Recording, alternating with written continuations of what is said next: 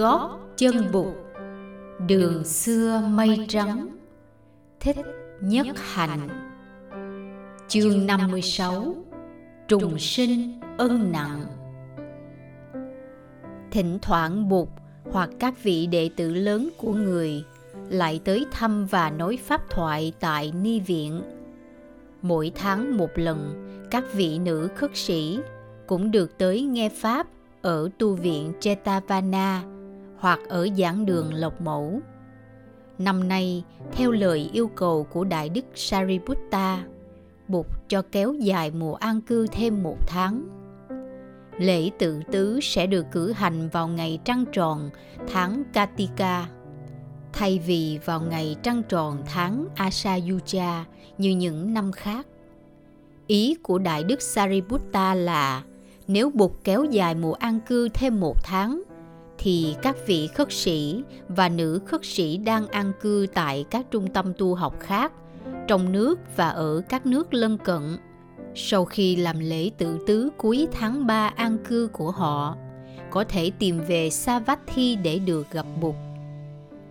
Tình Bụt sẽ kéo dài mùa an cư năm nay thêm một tháng đã được truyền đi các nơi rất mau chóng – vì vậy, sau lễ tự tứ, các thầy và các ni cô từ các địa phương lục tục tìm về thăm Bụt rất đông.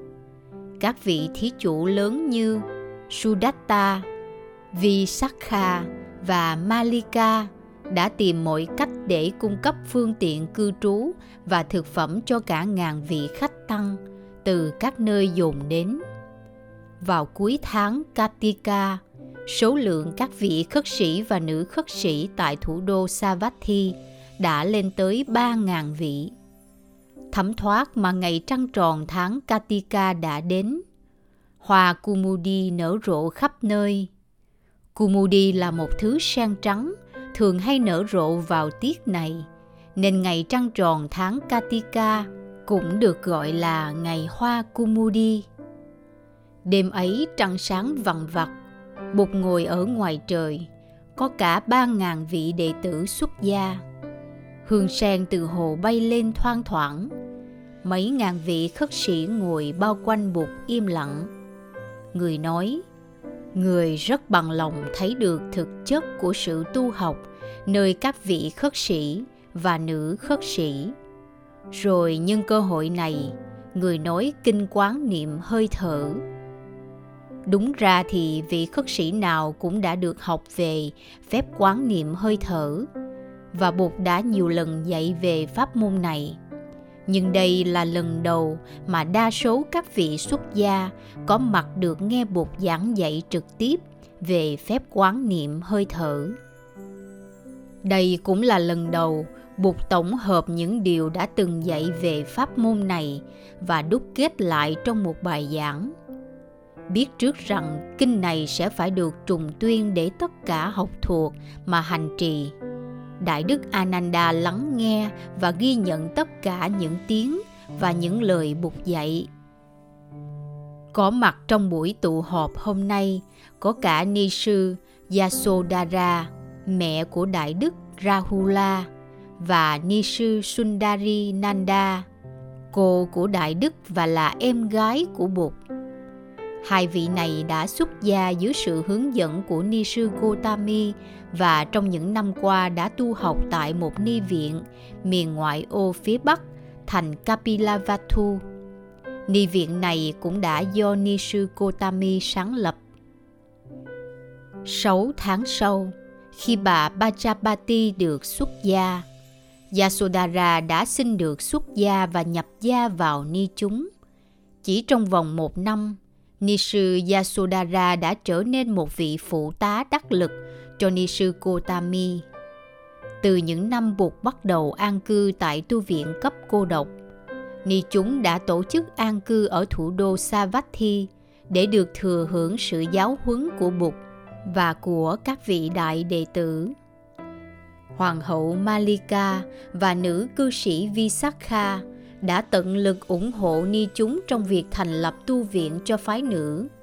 Hai năm đầu, ni chúng được phép sử dụng vườn Thượng Uyển để làm trung tâm an cư. Đến năm thứ ba, họ mới lập được tu viện riêng biệt. Biết mình tuổi đã cao, Ni sư Kotami nỗ lực đào luyện những vị lãnh đạo ni chúng trong giới những ni sư trẻ tuổi. Ni sư Yasodhara là một trong những vị lãnh đạo ni chúng xuất sắc. Cùng xuất gia một lượt với bà, còn có các ni sư Sela, Vimala, Soma, Mutta và Nandutara. Tất cả các vị ấy đều có mặt hôm nay tại tu viện Lộc Mẫu. Đại Đức Rahula đã giới thiệu Ni sư Yasodhara và Ni sư Sundarinanda với Đại Đức Svastika. Đại Đức Svastika rất kính mến hai người này. Đại Đức đã từng được nghe bạn nói nhiều về họ. Bụt dạy Này các vị khất sĩ, phép quán niệm hơi thở nếu được phát triển và thực hiện liên tục sẽ đem lại những thành quả lớn. Do quán niệm hơi thở, quý vị có thể thành tựu phép quán tứ niệm xứ và phép quán thất giác chi, tức là bảy yếu tố giác ngộ, và đạt tới trí tuệ và giải thoát. Hơi thở thứ nhất, thở vào một hơi dài. Ta biết ta đang thở vào một hơi dài thở ra một hơi dài. Ta biết, ta đang thở ra một hơi dài. Hơi thở thứ hai. Thở vào một hơi ngắn. Ta biết, ta đang thở vào một hơi ngắn. Thở ra một hơi ngắn. Ta biết, ta đang thở ra một hơi ngắn. Hai hơi thở này nhằm mục đích cắt ngang những thất niệm và suy tư vẫn vơ vô ích, đồng thời làm phát khởi chánh niệm và tiếp xúc được với sự sống trong giờ phút hiện tại. Thất niệm là sự quên lãng, là sự vắng mặt của chánh niệm. Hơi thở có ý thức đưa ta trở về với ta và với sự sống. Hơi thở thứ ba, ta đang thở vào và có ý thức về toàn thân ta. Ta đang thở ra và có ý thức về toàn thân ta. Hơi thở này là để quán niệm về thân thể và để tiếp xúc với thân thể của chính mình.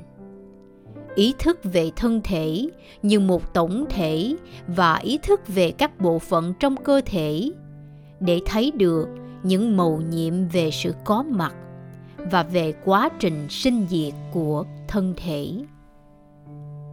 Hơi thở thứ tư, ta đang thở vào và làm cho toàn thân ta an tịnh. Ta đang thở ra và làm cho toàn thân ta an tịnh. Hơi thở này là để thực hiện sự an tịnh trong cơ thể. Hơi thở này là để thực hiện sự an tịnh trong cơ thể và cũng là để đạt tới trạng thái thân tâm nhất. Như trong đó, thân tâm và hơi thở trở nên một hợp thể màu nhiệm. Hơi thở thứ năm, ta đang thở vào và cảm thấy mừng vui. Ta đang thở ra và cảm thấy mừng vui. Hơi thở thứ sáu, ta đang thở vào và cảm thấy an lạc ta đang thở ra và cảm thấy an lạc. Với hai hơi thở này, hành giả đi sang lĩnh vực cảm thọ. Hai hơi thở này tạo ra sự an lạc cho thân tâm để nuôi dưỡng thân tâm. Nhờ chấm dứt vọng tưởng và quên lãng, hành giả trở về với bản thân, tỉnh thức trong phút giây hiện tại cho nên niềm vui mừng và sự an lạc phát sinh. Hành giả an trú trong sự sống màu nhiệm và được sự tịnh lạc của chánh niệm. Nhờ tiếp xúc với sự sống màu nhiệm, hành giả biến những cảm thọ không khổ, không vui, gọi là xả thọ, thành những lạc thọ. Hai hơi thở này đem tới những lạc thọ ấy hơi thở thứ bảy. Ta đang thở vào và có ý thức về những hoạt động tâm ý của ta. Ta đang thở ra và có ý thức về những hoạt động tâm ý trong tâm ta an tịnh. Hơi thở thứ 8 ta đang thở vào và làm cho những hoạt động tâm ý ta an tịnh. Ta đang thở ra và làm cho những hoạt động tâm ý ta trong an tịnh. Hai hơi thở này là để quán chiếu tất cả những cảm thọ đang xảy ra trong ta. Dù đó là lạc thọ, khổ thọ hay xả thọ, và để làm cho an tịnh những cảm thọ ấy. Những hoạt động tâm ý, tức là những cảm thọ, có ý thức về những cảm thọ và quán chiếu về gốc rễ và bản chất của những cảm thọ ấy. Ta điều phục được chúng và làm cho chúng trở nên an tịnh. Dù đó là những nỗi khổ thọ từ tham dục, giận hờn và ganh ghét phát sinh. Hơi thở thứ chín, ta đang thở vào và có ý thức về tâm ý ta. Ta đang thở ra và có ý thức về tâm ý ta. Hơi thở thứ mười ta đang thở vào và làm cho tâm ý ta hoang lạc. Ta đang thở ra và làm cho tâm ý ta hoang lạc. Hơi thở thứ 11 ta đang thở vào và thu nhiếp tâm ta vào định. Ta đang thở ra và thu nhiếp tâm ta vào định. Hơi thở thứ 12 ta đang thở vào và cởi mở cho tâm ý ta được giải thoát tự do. Ta đang thở ra và cởi mở cho tâm ý ta được giải thoát tự do. Với bốn hơi thở này, hành giả đi sang lãnh vực thứ ba là tâm ý.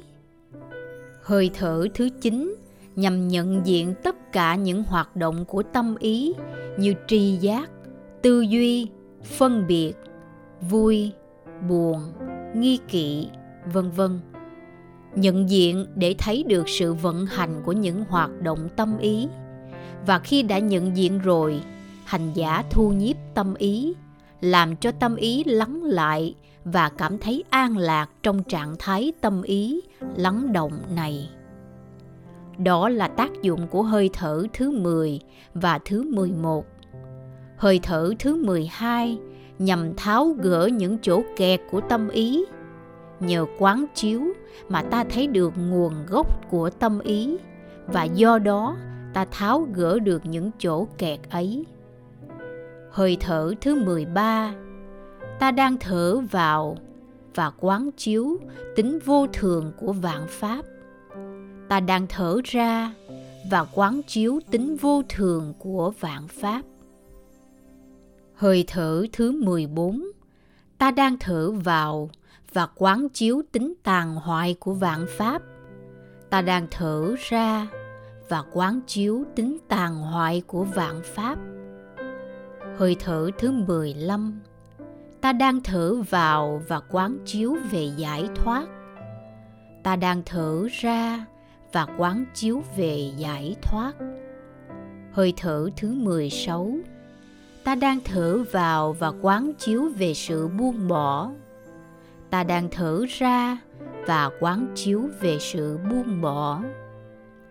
Với bốn hơi thở này, người hành giả bước sang lãnh vực đối tượng của tâm thức. Và chú tâm quan sát thực tướng của vạn pháp. Trước hết là quán về tự tính vô thường của vạn pháp vì vô thường cho nên tất cả sẽ đi đến tàn hoại. Biết rõ tướng trạng vô thường là tàn hoại của vạn pháp. Hành giả không còn bị những sinh diệt thành hoại của vạn pháp trói buộc nữa. Do đó, hành giả có thể buông bỏ và đi đến giải thoát. Buông bỏ không có nghĩa là ghét bỏ và chạy trốn. Buông bỏ có nghĩa là buông bỏ sự vướng mắc và đam mê không bị ràng buộc và khổ đau vì sanh diệt thành hoại của các pháp nữa một khi đạt được giải thoát và buông bỏ hành giả sống an lạc trong cuộc đời mà không có gì trong cuộc đời có thể ràng buộc hành giả.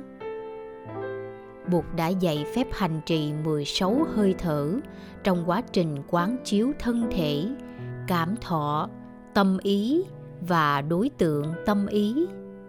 Người còn dạy áp dụng 16 hơi thở này trong công phu tu tập bảy yếu tố giác ngộ là chánh niệm, quyết trạch về vạn pháp, tinh tiến, hỷ lạc, khinh an, định và hành xả. Bảy pháp này được gọi là thất giác chi. Đại đức Svastika đã từng được nghe kinh bốn lãnh vực quán niệm. Bây giờ Đại đức lại được nghe kinh quán niệm hơi thở. Đại đức nhận thấy rằng nhờ kinh quán niệm hơi thở này mà Đại Đức hiểu được kinh bốn lãnh vực quán niệm một cách sâu sắc hơn. Hai kinh này, theo Đại Đức, có thể bổ túc cho nhau và theo Đại Đức, đây là những kinh căn bản nhất trong công trình thiền tập. Gần 3.000 vị khất sĩ và nữ khất sĩ đêm ấy được nghe kinh này đều lấy làm sung sướng. Đại Đức Svastika thầm cảm ơn Đại Đức Sariputta đã sắp đặt để có được buổi tụ tập trong đêm trăng màu nhiệm này. Một hôm, Đại Đức Ahimsaka đi khất thực về tới tu viện, bước đi khập khiễng và mặt mũi đầy cả máu me. Svastika trông thấy liền chạy tới đỡ Đại Đức.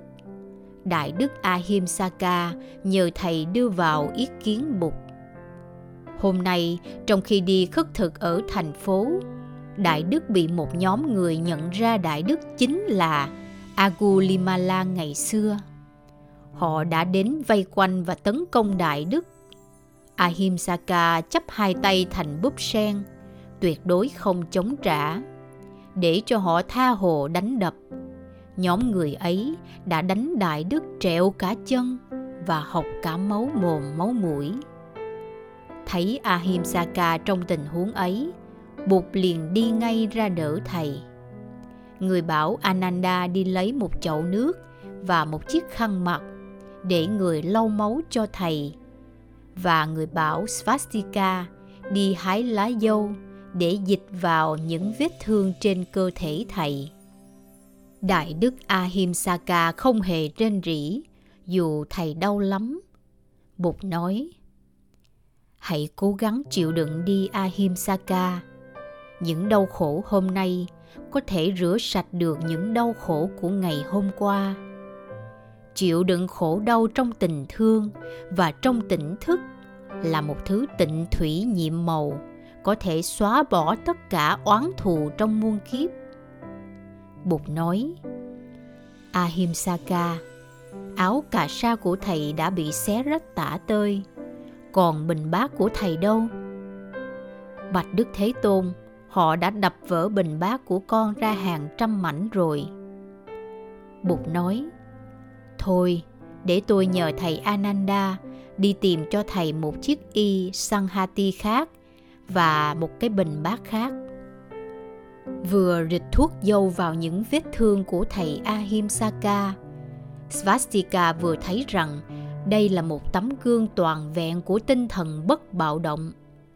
Thầy Ahimsaka kể cho Svastika nghe rằng trước đây một hôm, đang đi khất thực, thầy gặp một thiếu phụ nghèo đang lâm bồn ngay dưới một cội cây ở chốn lâm viên. Thiếu phụ đau đớn vô cùng mà vẫn không sinh nở được. Đại đức xúc động la lên, khổ quá, khổ quá và chạy nhanh về báo cáo với Bụt. Bụt nói, Thầy hãy chạy ngay tới thiếu phụ và chú nguyện cho người đàn bà ấy. Thầy nói, này cô, từ ngày sinh ra cho đến nay, tôi chưa từng có cố ý phạm đến sinh mạng của một loài nào. Nguyện rằng nhờ sự thật ấy mà cô sinh cháu được bình an. Ahimsaka la lên con nói như thế là nói dối sự thật là con đã cố ý phạm đến sinh mạng của nhiều người từ khi con sinh ra bục bảo Vậy thì thầy nói, Này cô, này cô, từ ngày tôi được sinh ra trong giáo pháp giác ngộ, tôi chưa bao giờ cố ý phạm đến sinh mạng của loài nào. Nguyện rằng nhờ sự thực ấy mà cô sinh cháu được bình an. Lập tức, thầy Ahimsaka chạy về khu lâm viên và nói với người thiếu phụ đúng theo lời Bụt chỉ dạy. Chỉ một vài phút sau đó, thiếu phụ sinh được em bé bình an. Từ ngày ấy về sau, công phu tu học của thầy Ahimsaka càng ngày càng tinh tiến. Thầy được Bụt khen ngợi cho đến ngày hôm nay. Hết chương 56 Trùng sinh ân nặng Kính mời quý khán thính giả đón theo dõi ở phần tiếp theo Chương 57 Chiếc bè đưa người. Qua phần trình bày bởi giọng đọc Liên Hồng Phúc. Xin chân thành cảm ơn.